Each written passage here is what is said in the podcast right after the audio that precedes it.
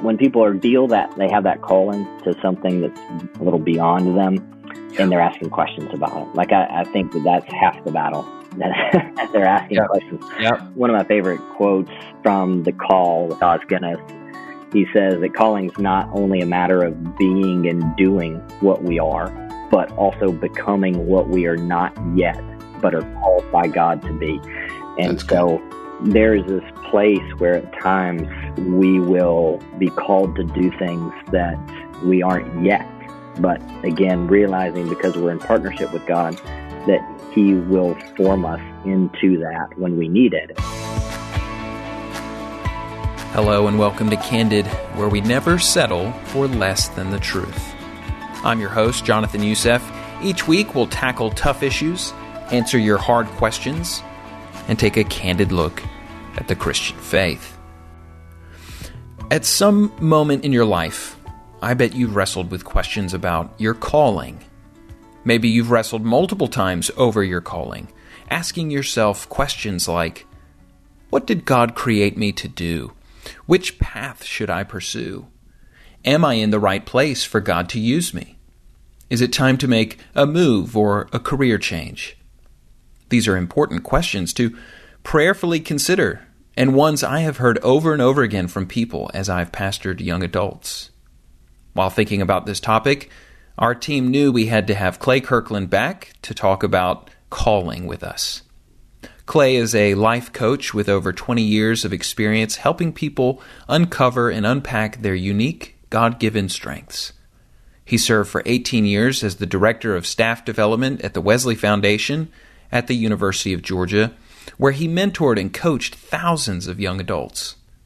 He has a Master's of Divinity from Asbury Theological Seminary and is a Gallup-certified strengths coach. I hope you are edified by our conversation today. Well, Clay Kirkland, it's such a joy and a privilege to have you back again on Candid Conversations. Thank you so much for having me. This is a real honor. For anyone who missed Clay's first interview with us, it was a conversation on anxiety, and we highly recommend you go back and give that a listen. It's served very well, and we've heard a lot of great feedback from that conversation, Clay, and we do appreciate you taking the time and to have a different conversation with us. Sure. Well, today, Clay, we're talking about work and vocation and calling, and you have served for 19 years in ministry role, university ministry role, and I'm sure that this issue came up quite a number of times with college students who are seeking what their next steps will be, what their future holds from a work perspective, and possibly even from a missional perspective. How do I serve God and earn a living at the same time? So I wonder, just to kind of launch us off, maybe tell us a little bit about what you're doing now, and then maybe what are some of the questions that you were hearing from university students in your years of ministry there? Sure. Well, again, thank you so much for having me. This is so fun, and I love this topic. Yeah. You're exactly right. This would be one of those topics that you would hear me say, if I had $1 for every time, you know, . Yeah. And then you people say that all the time. This would be one of mine, because within that time frame that I was in campus ministry, it was one of the two primary subjects. I used to tell people if they wanted to get into college ministry, I said, hey, you're going to need to be ready and equipped to answer two questions. Yeah. What am I supposed to do with the rest of my life, and who am I supposed to do it with? So they want to know about their callings. They want to know about marriage. That was what we talked about over and right. over. And so, yes, definitely a subject that I had to talk about a lot, but honestly, a subject that I love talking about a lot. Sure. Still do. Right. Currently, I have transitioned out of that role, right. and past year and a half, I've been doing consulting and coaching. It was something I was already doing on the side for 12 years of those 19 years, but kind of pivoted that into a full-time position. So different space, but honestly, some very similar traits of both campus ministry and coaching and consulting other people. Right. But right.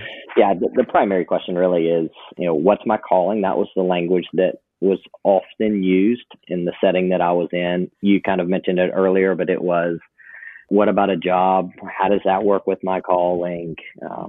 Is God pleased with quote unquote real jobs that my parents want me to get compared right. to these other jobs that I read about or see about or hear other people doing that are a little bit more Christian or a little bit more missional?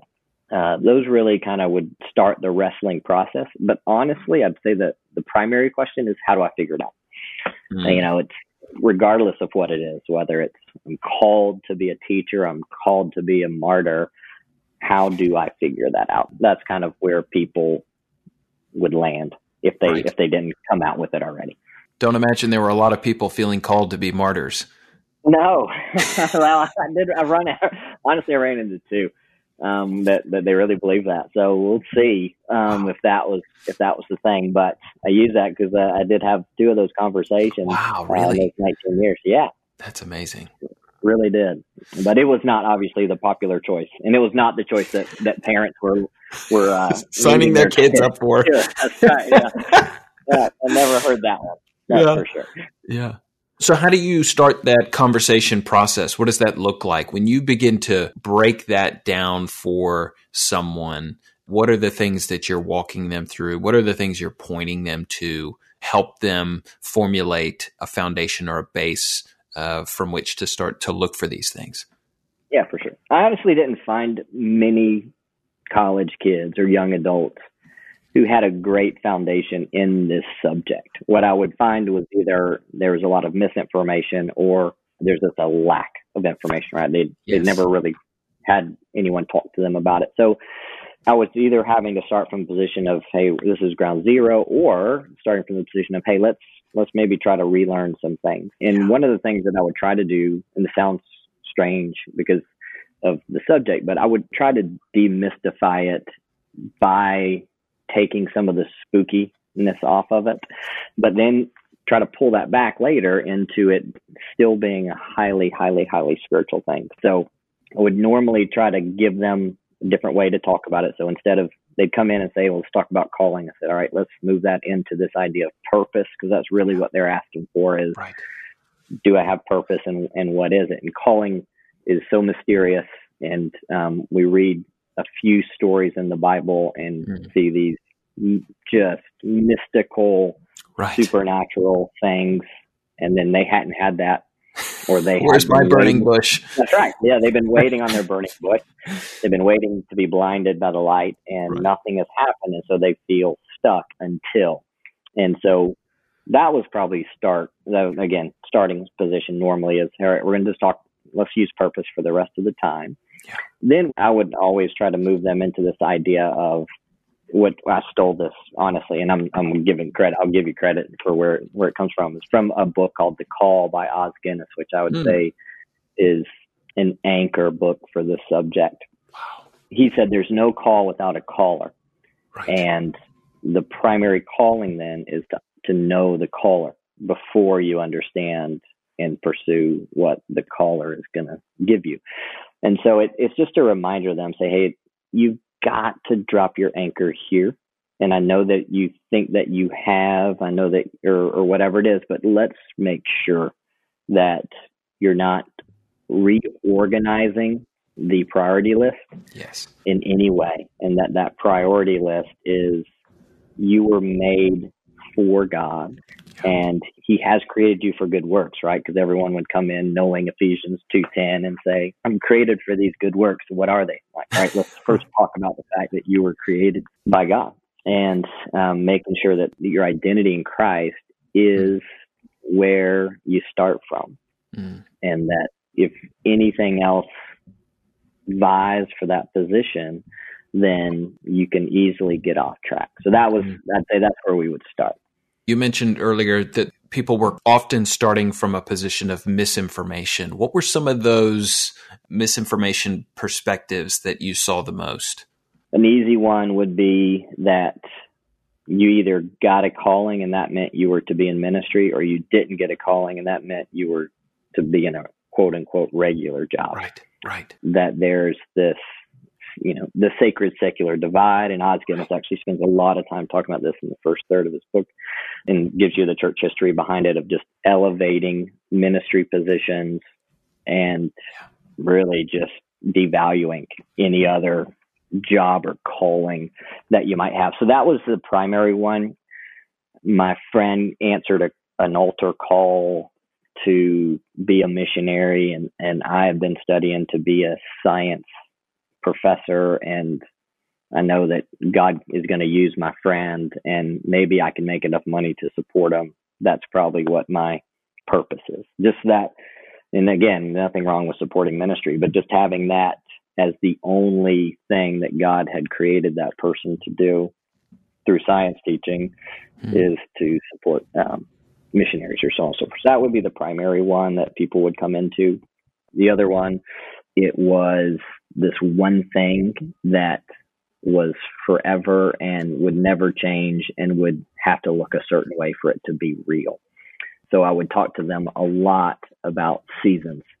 If you look in the Bible, there's seasons for every person. There's seasons for Jesus. I mean, no one was exempt from seasons. And that idea of we're created for good works, there's a reason that Paul pluralized that word that he used for works, because there's several things that you're going to do. And all of us, including Jesus, had things that we did that lasted a certain amount of time.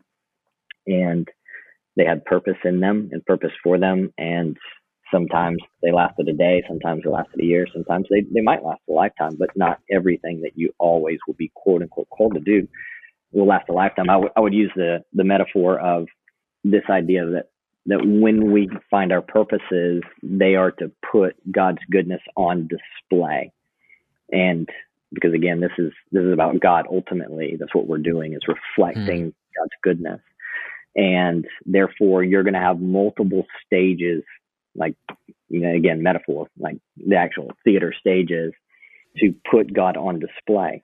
And these gifts, these talents, these callings, all these things that are kind of on in your toolkit, there's going to be different stages. And sometimes this talent's going to be on this stage, and other times this gift is going to be on that stage.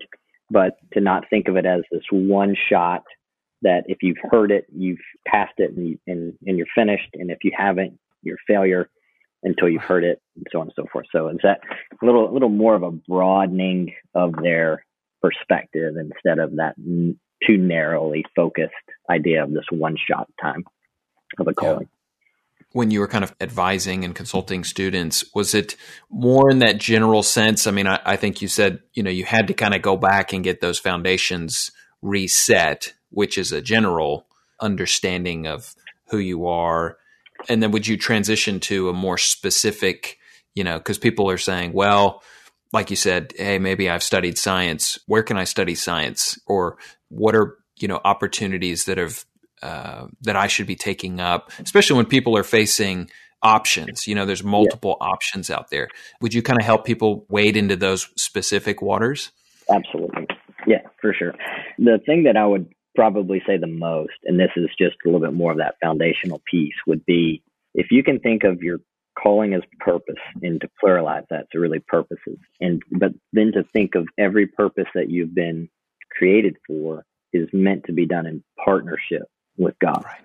Yeah. My oldest son is 12 now, but when he was a year or so old, I was holding him and I opened the microwave and he stuck his arm out. And so I put his hand up against the microwave and then I swung my body, and his, you know, physics pushed that door closed through me, but it was his arm, and he loved it. And so we did it again, right? And for several months, that was the thing that he enjoyed doing. Now, fast forward to 3 days ago, my youngest is now a year and a half old. I opened our microwave, which is lower now in our new house, and she went and tried to push it closed. She couldn't quite get it closed, so I pushed the back of her hand, and she closed it. She thought that was great. Now, again, that was 11 years apart between the two, and honestly, what delighted me when my oldest son and I did that together, because of the joy that he got, it delighted me when my youngest daughter and I did that. Same thing. And so it's this idea of we don't receive our calling from God to do it without God. We receive our callings from God, these purposes from God, in order to do it with him, because It's going to be better for us for sure, but it's what he delights in, is being able to do it with us, because that's just how he set it up. He didn't have to. If he was really into efficiency, he would never have done this. But right. he's a little bit more right. into relationship and partnership. Eliminate the middleman. Yeah, it's relationship and partnership instead of efficiency for God. And so if we have that mentality, then it's this idea of, okay, this discovery process is with him and it's for him, but it's also going to be together. Togetherness as we do this. So that's kind of another foundational piece. But then people would often say, well, all right, I've got options, or should I take this job, or should I take that job, or whatever else would come in my office. And again, another one of these, if I had $1 for every time, but I would say, all right, let's talk about the way that God communicates to us. Right. There's two primary ways he does it in the Bible, yes. over and over and over and over and over again. He does it by way of revelation, and he does it by way of wisdom. You can put any communication you see from God in one of those two camps. So the revelation one's easy. You see that when the burning bush comes. You see that when the heavens split open and the voice comes down. You see that with Paul and the blinded light. You just see those revelatory moments where God spoke.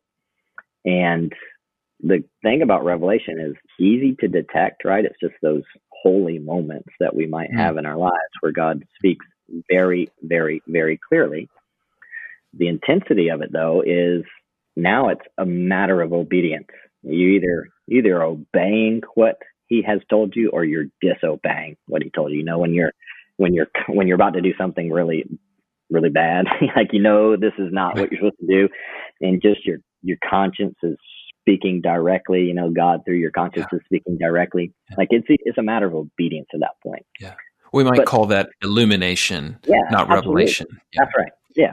It's just direct, right? Right. Then you've got this idea in the Bible where you see it over and over and over again, where people make decisions not by direct revelation or illumination from God. They make it through wisdom.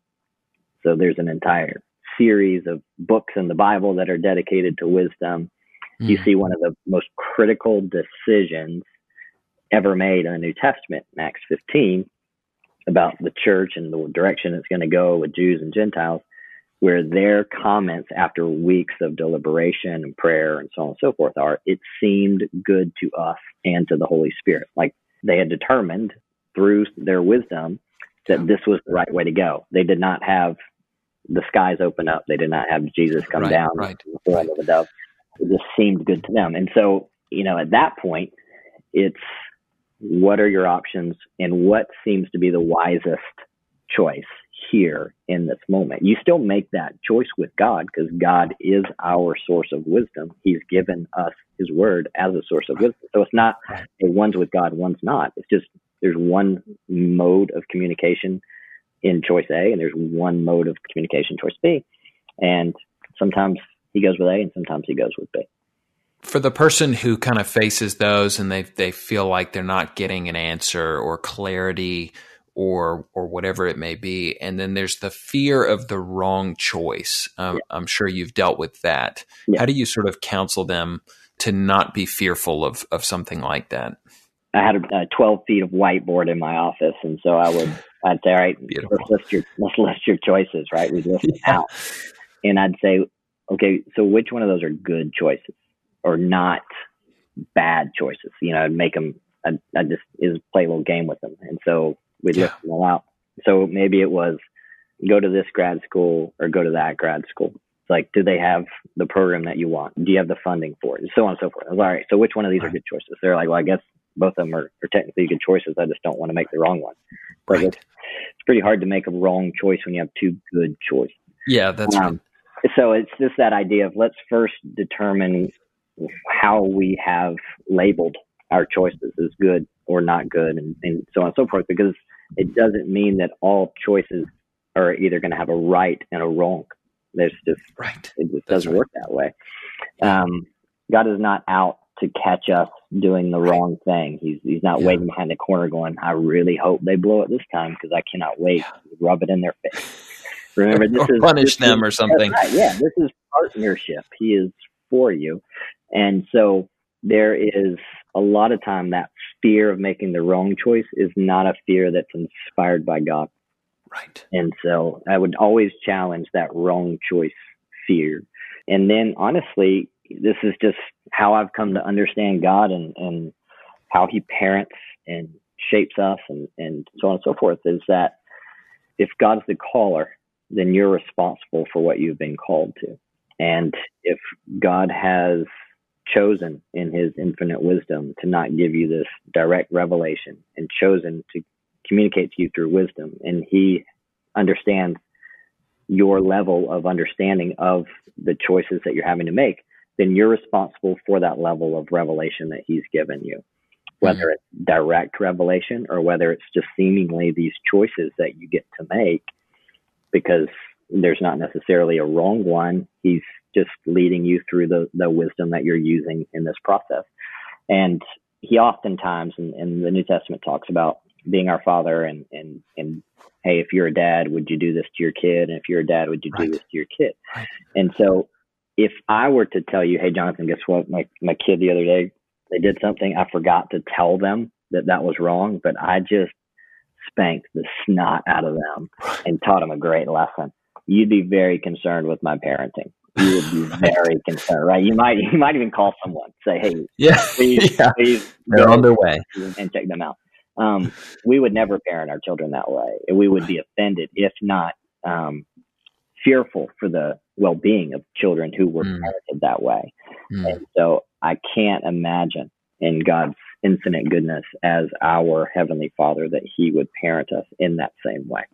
So I just encourage them to say, hey, if you've done your quote unquote due diligence, right? You've sought wise counsel. You have weighed the options. You've prayed, you've read, you've laid this before the Lord. Then that is what you can control. And you have to trust that God's in this process, even though you can't necessarily see him in this process. You know, I just thinking, this is such a modern concept, though, you know, most of us, we've been aware of vocational options and opportunities and university options. And we've all had that, but that's still a relatively new concept to the world. You know, most of the world functions based on, hey, my dad was a farmer and I'm going to go into that business. My family does fishing. And so that's just going to be what I'm going to do. That's kind of my quote unquote calling.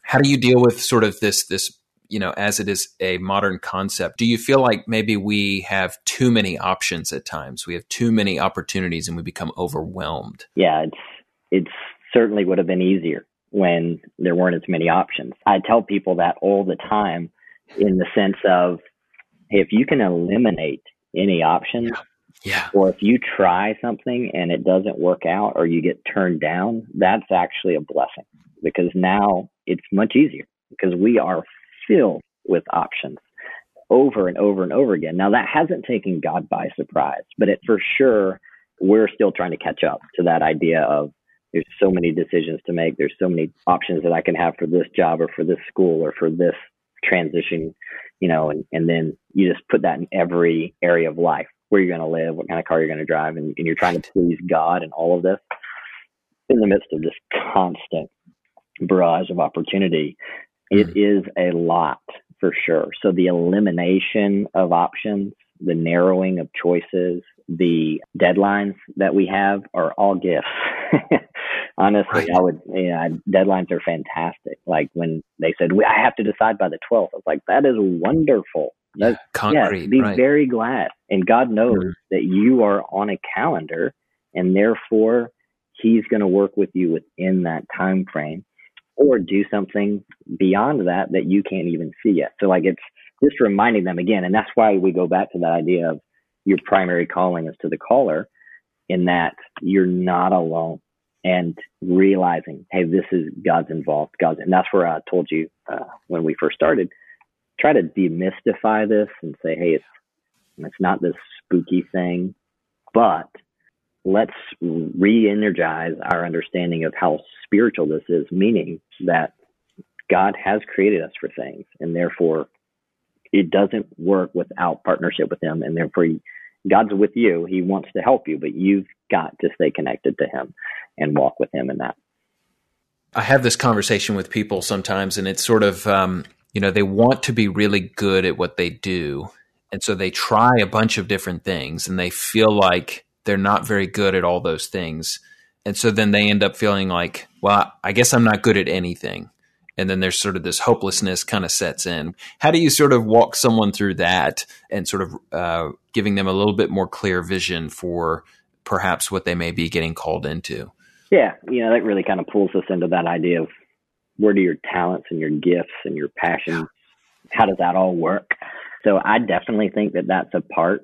If we take the Bible from Genesis to Revelation, then we'll see that there's a lot of variety. Right. If I wanted to just pull out one verse, then I'd say, hey, there was this time where this, Moses apparently had a heavy tongue, but he was called to be a great speaker for the nation. And so therefore, it doesn't matter about your talents. But then we go to the next verse. Theology. It actually does. So we don't want to, pigeonhole ourselves, but there is clear biblical evidence where God used people who had skills or had talents in certain areas. Exodus 31 is one of my favorite passages for this, because it's talking about where the tabernacle is being built. And it says that God is speaking. He's saying he's filling them with his spirit to do this building. He says he fills artists and craftsmen. Right. And then he says that in the first part, and then, God wants to make things clear to us. So he oftentimes repeats things that he says in the same conversation. So the next little passage, if you were reading in your Bible, would be that he then fills gifted artists. So people who are already gifted, he wasn't filling them to make them gifted. Right. From nothing. Right. That's right. He was filling them because they were gifted.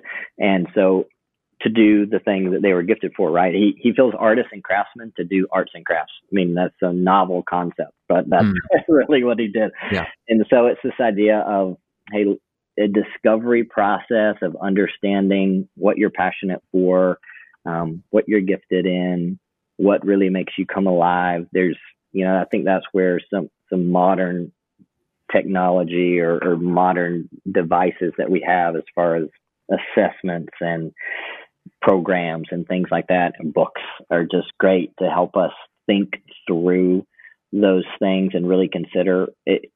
Most of us, if we were to be honest with ourselves, are really good at discovering and determining and then reminding ourselves of what we're not great at. Most of us have that penchant, right? We look at the mirror and you go, I wish that was different. I wish that was different. We look at other people and say, I wish I could do that. I wish I could do that. We usually compare and lose. And so in that regard, some of those devices that we have now or mechanisms that we have in place are really helpful, because it just reminds us, hey, there's some great things about you. And it can just help us, give us language for that. But even more so, I would say, just to encourage people, and because we're all in this process, is if we're built for multiple things, if we're created for multiple things, and God's in partnership with us, then he's not going to just tell you everything that you're ever supposed to do at one point in your life and then leave you like he's been some... You're on your own, so celestial talent agency, and he's just dropped something off, right? And then you're done. It's going to come in time. So it's a discovery process, and you're going to be okay, because God has a plan and he has purpose for you. And so if you don't know it yet, that's okay. We know this, right? When we look back, we can see what God was doing the whole time, but we didn't see it when we were in the moment. Yeah. And, that's one thing I was preparing for this, I thought about my transition, right, from ministry to where I am now, because I would say my quote unquote call to ministry was a little bit more on the direct revelation, illumination side. Right. It was clear and intense and honestly supernatural. It was just one of those things. It was great. And I was able to quote unquote do that purpose for a long time, and it went well. The transition to what I'm doing now was definitely by way of wisdom.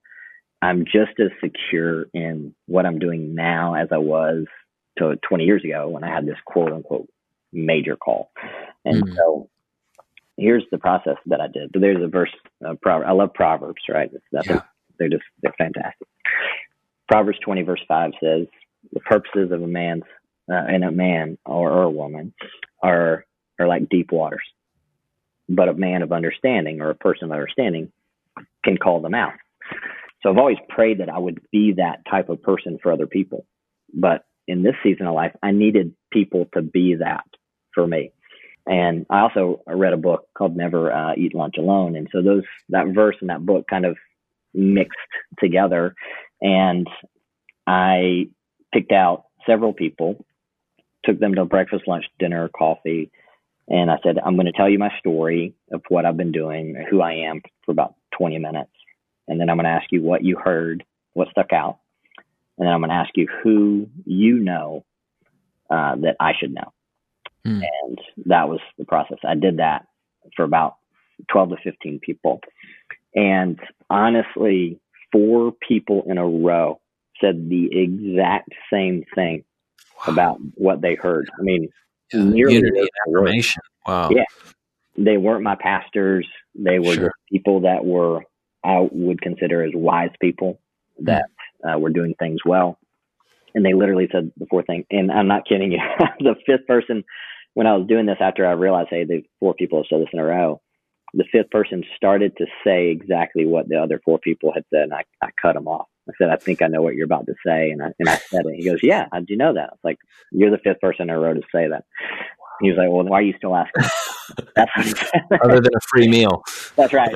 You said, why are you still asking this question? So that was just complete wisdom. Again, no cloud in the sky or anything like that. But the piece that came with that was just as strong and just as special as the piece that I got when God really spoke to me clearly about going into campus ministry. So. Well, let me ask you about that, because there's so much to say about that unity and affirmation. I mean, do you feel like our churches these days do a good job of affirming people, maybe as it relates to particularly a calling into ministry, but then even in sort of general senses? Or do you feel like we're, and I don't want this to be a leading question, but do you feel like we're so individualistic that we're not taking the time to build the relationships? So you may see a young man who's clearly serving well, has leadership giftings, but nobody goes up to him and affirms that in him and says, have you ever considered going into ministry in any capacity? Yeah, for sure. I mean, there is a massive need, I would say, and especially in the generation that exists today, the teens to early 20s, right, or even up to 30, who longs for, whether they know it or not, and who really would benefit from the older generation speaking that life and confirmation into them. You see that in the Bible over and over and over again. Just that, whether you call it discipleship or mentoring, or it doesn't matter what you call it. What matters is that it's done. And I would say that it was probably the greatest honor that I had was to have a platform to do that so easily. And honestly, my platform now is, yes, I do have people that I can encourage and highlight things that I see is what you do as a coach and a consultant. But I'm getting to do that for my 6 kids right now. And that's my highest responsibility, is that they're of that age or starting to come into that age where they need to hear that from me. They need to hear that from the people that we're doing life with. And it's such a powerful moment. If you were to ask my story and we had time to tell it, you would hear that it's marked by people that said specific things to me, sometimes challenging, sometimes very encouraging, sometimes very clear. But those are the pillars in my life where God just helped say, this is an exit ramp for you. You need to get off here. You're traveling along, which is great, but you need to get off on this exit ramp because there's something for you here. And so as a church, for sure, And again, I showed my cards earlier, and I don't think that we should just affirm ministry callings, because I think all of us are meant to minister no matter what we do, whether you get paid for it or not.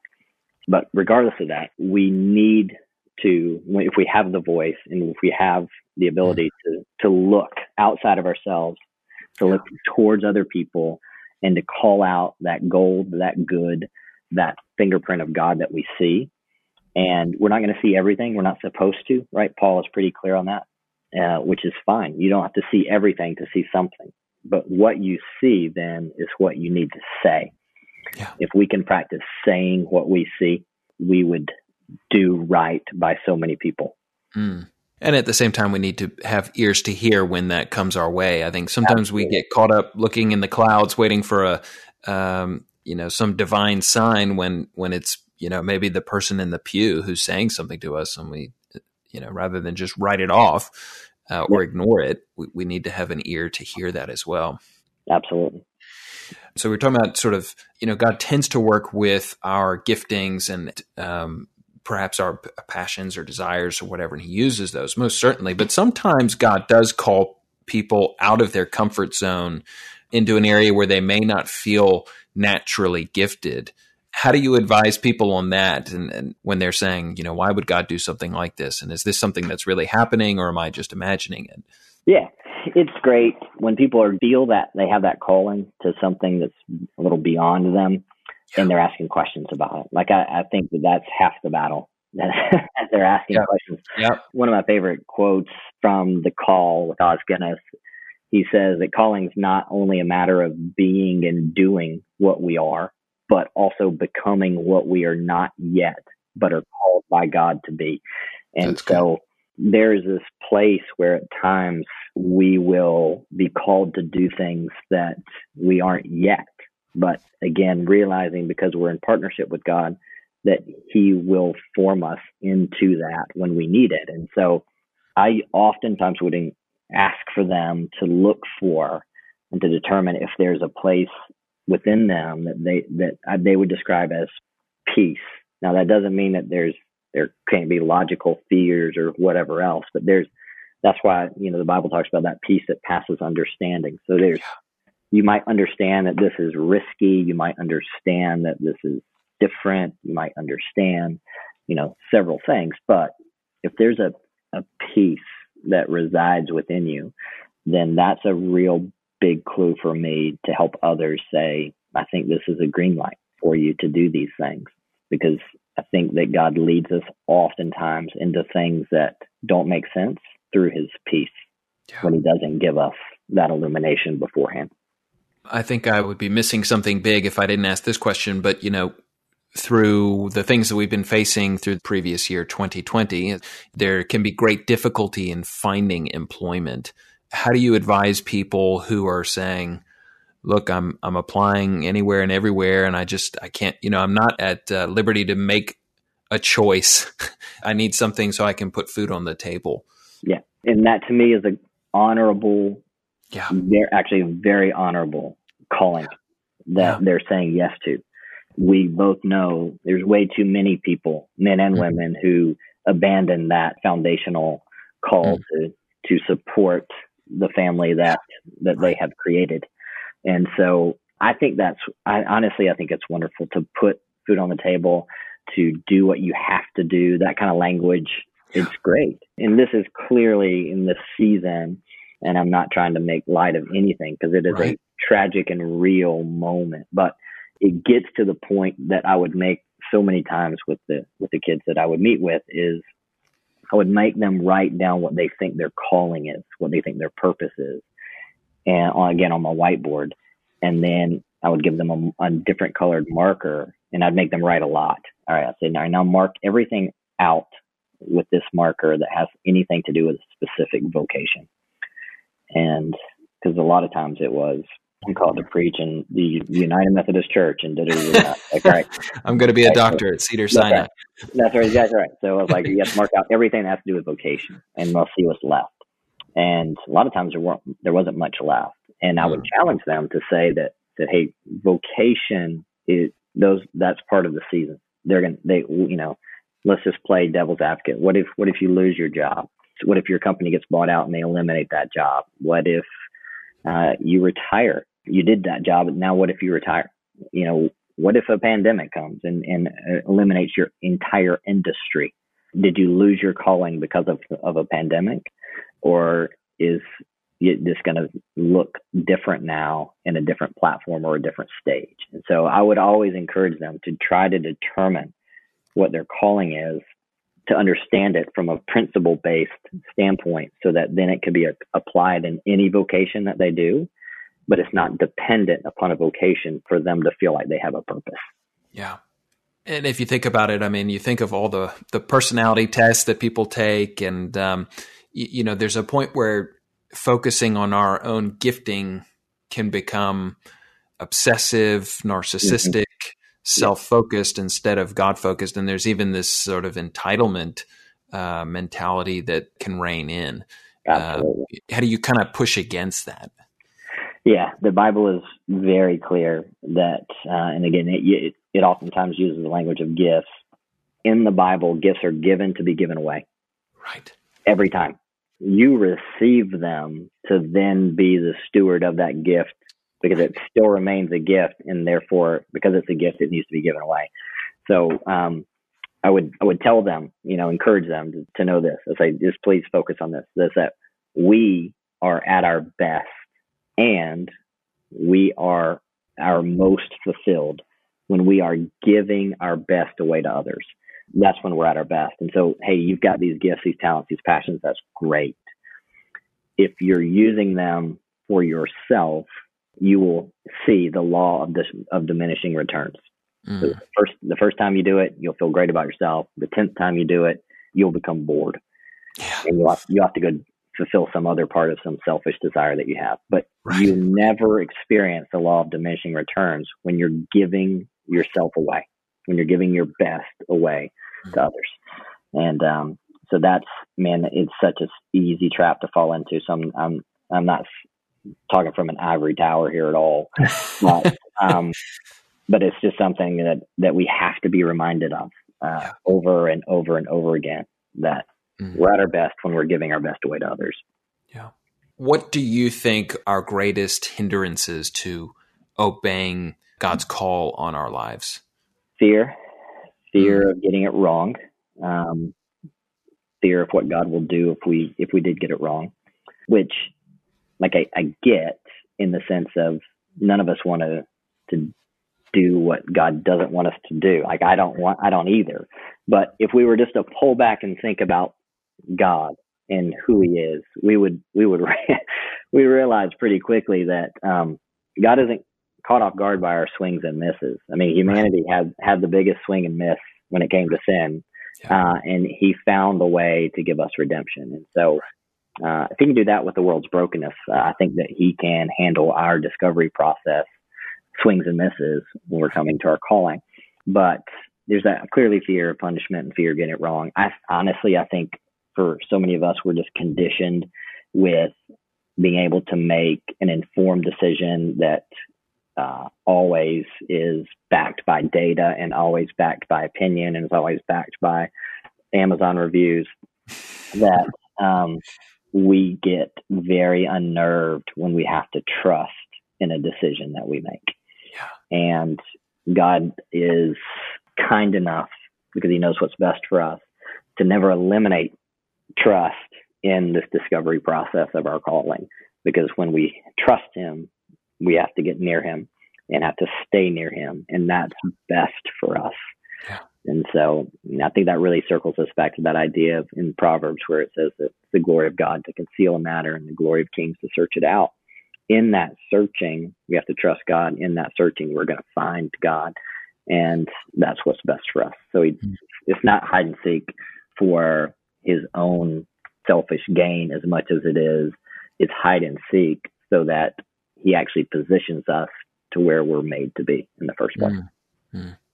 Well, Clay Kirkland, anything else off the top of your head that you'd love to share or bring to our attention? Or oh man, again, thank you for this option. If people are resource people, I'd definitely encourage them towards The Call by Oz Guinness.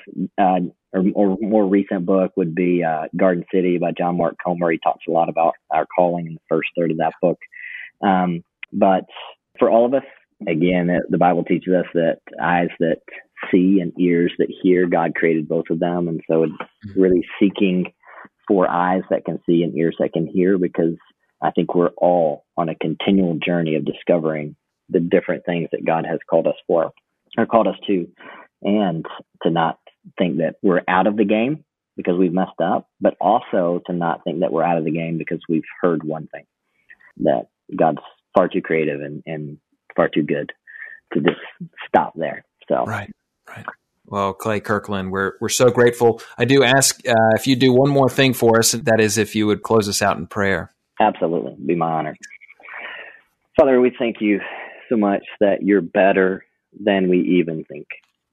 And we thank you, God, that in your infinite wisdom and just in your goodness, you've chosen to create us for these good works. And it's, wow, what an honor. And honestly, we want to do that well. And so, God, I pray for everyone who's listening or who will listen, just for the grace upon their lives to be able to hear, see, discern, know what you're doing in their season of life. I pray, Father, that those who are frustrated would just break through.